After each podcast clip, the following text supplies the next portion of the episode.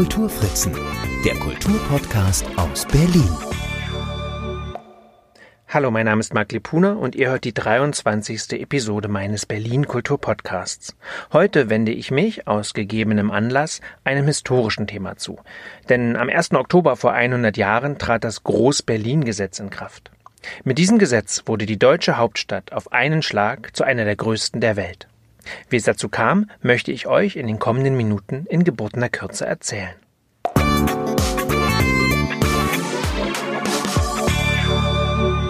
Um die Erweiterung Berlins vor hundert Jahren nachvollziehen zu können, muss man eigentlich zweihundert Jahre zurückgehen. Denn bereits im neunzehnten Jahrhundert erlebte Berlin, zum einen im Zuge der industriellen Revolution und dann nochmal verstärkt nach der Reichsgründung achtzehnhunderteinundsiebzig, einen übermäßigen Bevölkerungszuwachs, sodass die überwiegend landwirtschaftlich genutzten Flächen in den angrenzenden Landkreisen zunehmend für Wohn- und Industriezwecke benötigt wurden. Bereits achtzehnhunderteinundsechzig waren die Gebiete der heutigen Ortsteile Moabit, Wedding, Tiergarten, Kreuzberg, Friedrichshain und Prenzlauer Berg, also quasi einmal um den Stadtkern herum, durch königlichen Kabinettsbeschluss eingemeindet worden.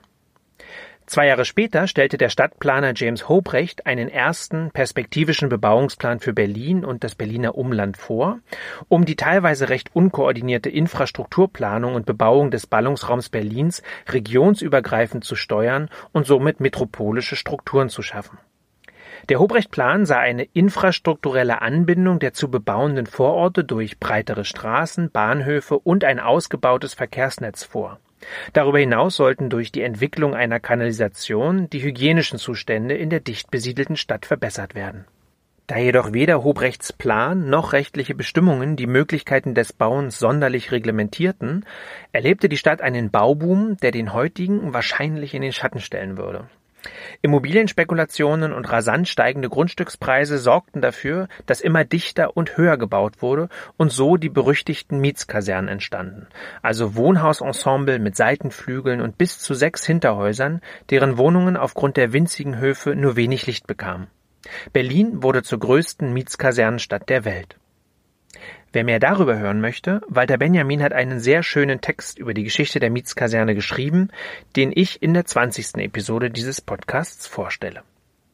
achtzehnhundertsiebenundsiebzig jedenfalls überschritt die Einwohnerzahl Berlins erstmals die Millionenmarke und neunzehnhundertfünf, also innerhalb von nicht einmal dreißig Jahren, hatte sich diese Zahl verdoppelt.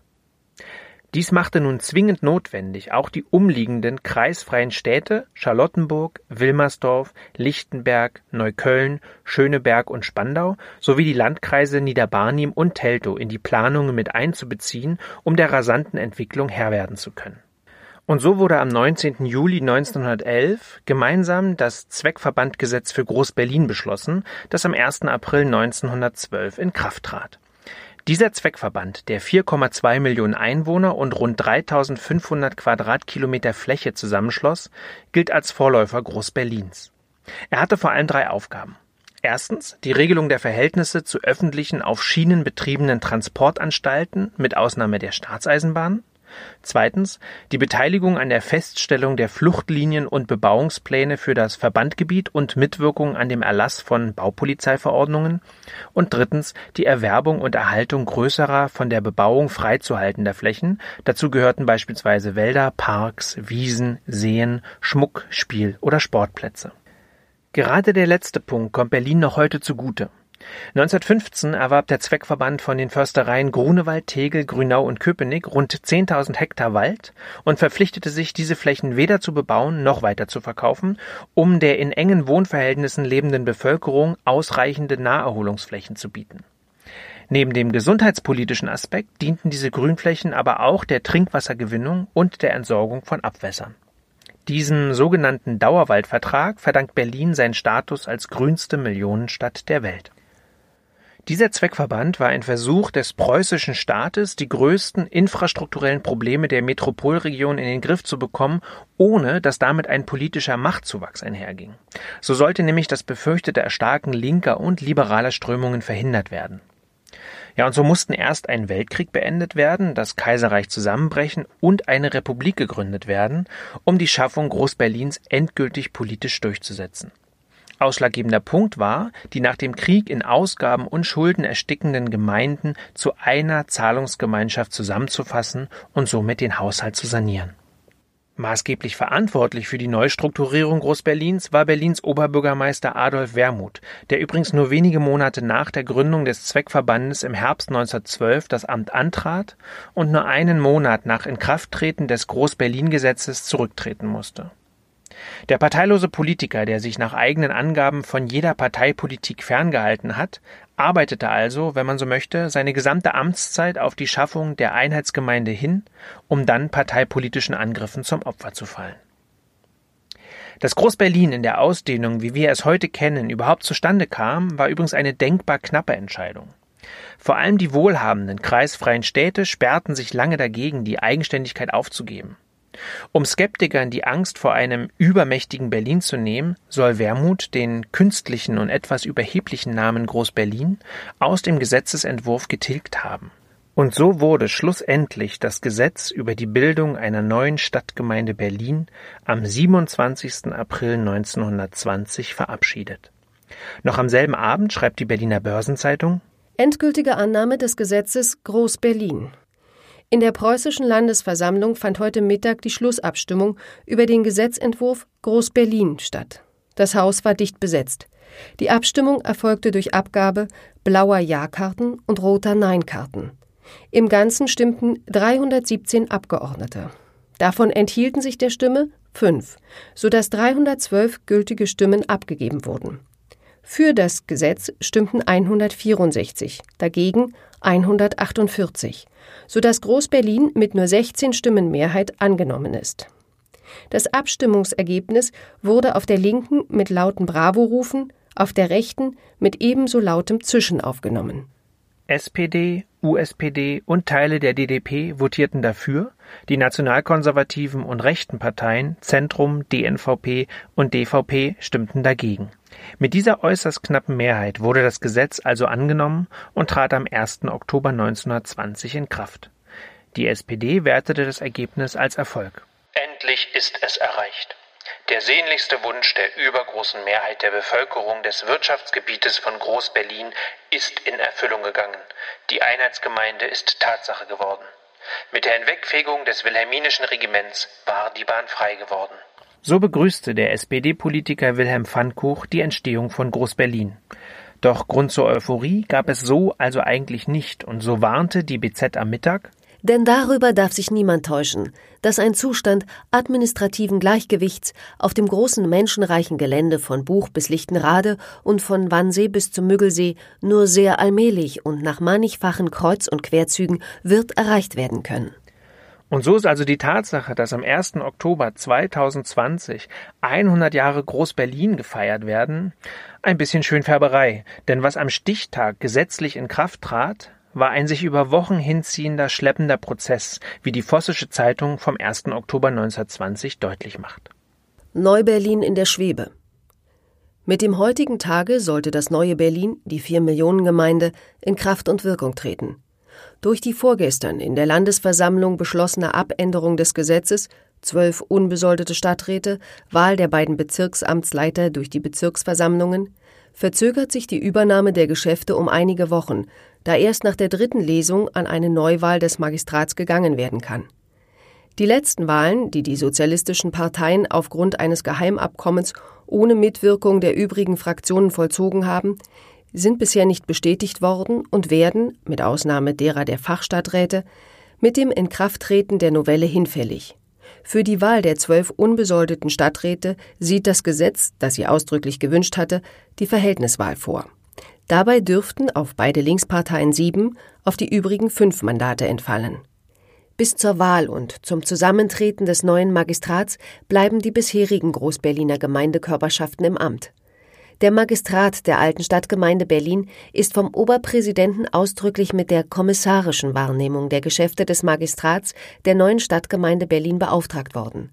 Eine entsprechende Verfügung ist gestern im Berliner Rathause eingegangen. Oberbürgermeister Wermuth berief daraufhin den Magistrat sofort zu einer Sitzung zusammen, in der es, wie uns mitgeteilt wird, zu heftigen Zusammenstößen zwischen dem Oberbürgermeister und einer Anzahl Stadträte kam. Der Oberbürgermeister vertrat den Standpunkt, dass die staatlichen Aufsichtsbehörden für die Einsetzung des alten Magistrats als kommissarische Verwaltung der Einheitsgemeinde keine gesetzliche Grundlage hätten.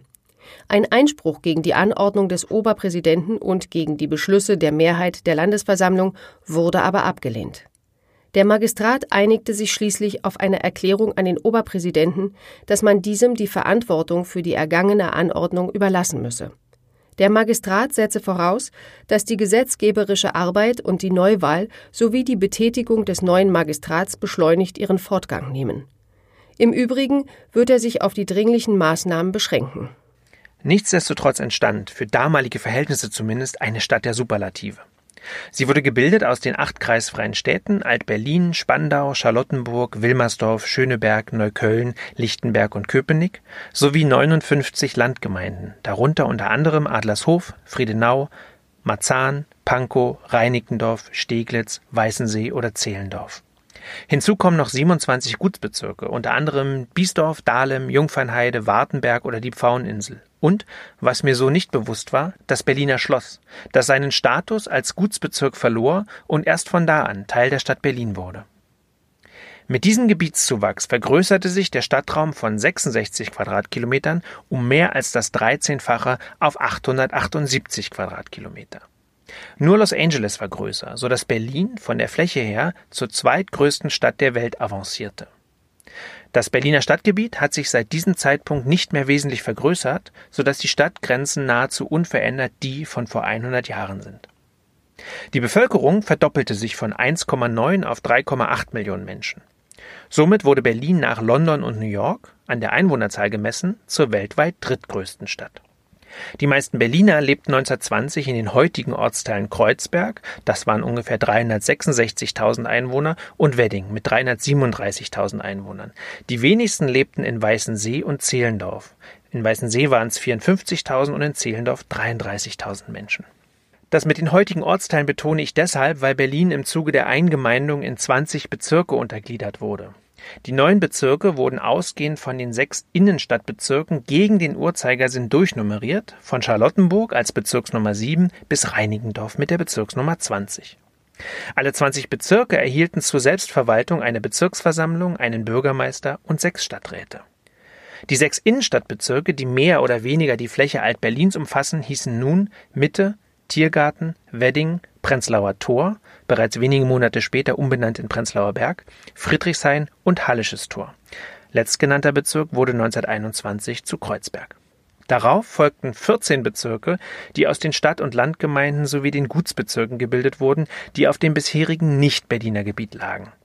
Der Vollständigkeit halber liste ich sie hier einmal auf: Charlottenburg, Spandau, Wilmersdorf, Zehlendorf, Schöneberg, Steglitz, Tempelhof, Neukölln, Treptow, Köpenick, Lichtenberg, Weißensee, Pankow und Reinickendorf. Ja, und wer das jetzt vor Augen hat, der sieht auch wirklich diesen gegen den Uhrzeigersinn laufenden Kreis. In den neunzehnhundertsiebziger und achtziger Jahren gab es dann in Lichtenberg, Weißensee und Pankow nochmal Umstrukturierungen, sodass durch Teilungen drei neue Bezirke hinzukamen, nämlich Marzahn, Hohenschönhausen und Hellersdorf. Ja, und diese nunmehr dreiundzwanzig Bezirke wurden dann mit der großen Verwaltungsreform zweitausendeins auf die heutigen zwölf verringert.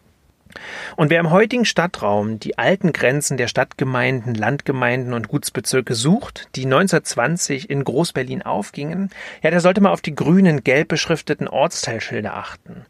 Denn die sechsundneunzig Ortsteile, die Berlin heute hat, sind in etwa identisch mit den Grenzen, die Berlin und das Berliner Umland vor neunzehnhundertzwanzig auswiesen.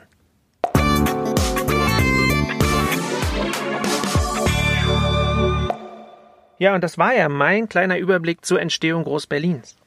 Und somit beschließe ich die heutige Podcast-Episode mit einem Dank an Jenny Kittmann, die die Zeitungstexte für mich eingelesen hat, und bei euch fürs Zuhören. Eine Auswahl an Lektürehinweisen zu Groß-Berlin findet ihr in den Shownotes. Über Feedback, Hinweise und Themenvorschläge freue ich mich. Die Kulturfritzen findet ihr auf Facebook, Twitter und Instagram.